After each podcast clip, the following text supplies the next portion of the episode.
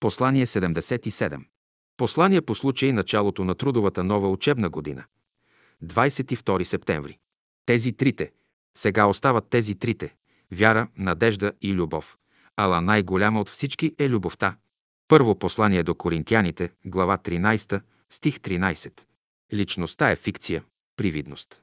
С пътя на ученика започва освобождението на човека от личния живот и приобщаването му към големия всемирен живот, който ние наричаме Божествен живот. Преди да започне тази голяма вътрешна работа, има предварителни стадии на съзнание, които учителя определя така – старозаветни хора, новозаветни, праведни и ученици. Върху тези видове съзнание учителя дава пояснение в беседите Пътят на ученика. Съзнанието на ученика е повратната точка, от която започва възлизането на човешката душа към Бога. Христос е тази повратна точка. Христос е в нас. Ние, учениците на Бялото братство, следваме пътя на Христа. Учителя в своите беседи, лекции, разговори и песни даде знание за пътя на ученика. Това знание трябва да се проучва и прилага с любов. Така то дава резултати. Ученикът стъпва в пътя с кротост и смирение, учи с прилежание, търпение и постоянство. Дълго време трябва да се работи, докато се излезе от личното съзнание и се роди новото съзнание. Затова казваме, личността е фикция, привидна реалност. Много задачи стоят пред ученика. Някои от тях са много трудни и изискват време и големи усилия. Ученикът минава през големи страдания и скърби, но в тях той укрепва, събуждат се божествените сили в него, те го подкрепят. За да върви ученикът в пътя необходим е учител, вътрешна връзка с Бога. Школи е имало всякога, и в древността, и сега. Как са бивали приемани учениците в школата на Питагор? Новият ученик е бил подлаган на изпитания, учениците са го хуляли, обиждали, презирали, подигравали и ако той издържи тези изпитания, приемали са го в школата. В школата на учителя не е така. Ученикът е приеман с почет и уважение.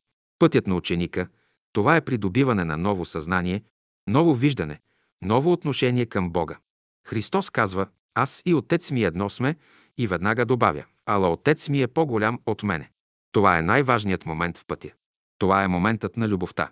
Има много школи за придобиване на съвършенство, но разликата между тях се състои в следното.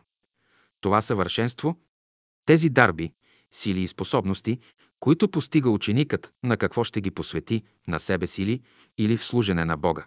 Тук именно се очертават двата пътя. Пътят на свръхчовеците и пътят на синовете Божии. Пътят на Христа и пътят на Учителя. Това е път на общение и обединение с Бога. Аз и Отец ми едно сме. Това е пътят на любовта. Най-голяма от всички е любовта. Няма точка във Всемира, където животът да не присъства. Животът във Вселената е един. В каквато и форма да се явява, животът е един. Днес науката не отрича, че има и други светове, подобни на нашия, и следователно и други човечества. Днес пред нас стои въпросът. Общуваме ли ние с тези човечества, можем ли да установим връзка с тях? Съвременната техника доказа, че може да се установи и външна връзка. Но аз искам да обърна вниманието ви към онези естествени връзки, които природата е оставила и от които ние се ползваме.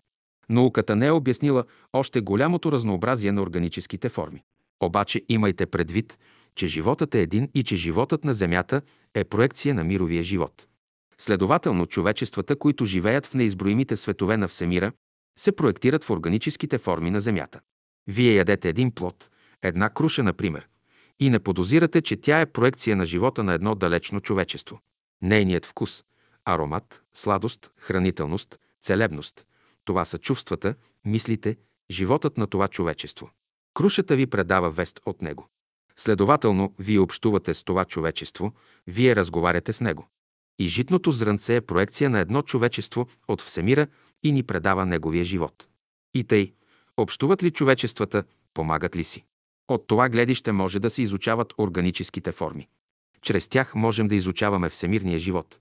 И тъй нашето човечество, с подкрепата на всемирния живот, се развива и усъвършенства. Мировият живот тече в нас. Това са естествените пътища, които природата е оставила, за да общуват човечествата. От тази гледна точка можем да се спрем и на мисълта, и на чувствата. И те са връзки с всемирния живот. Ние казваме един живот, едно отечество, едно човечество, един закон. Това е бъдещето. София, Септември 1978 година. Брат Борис.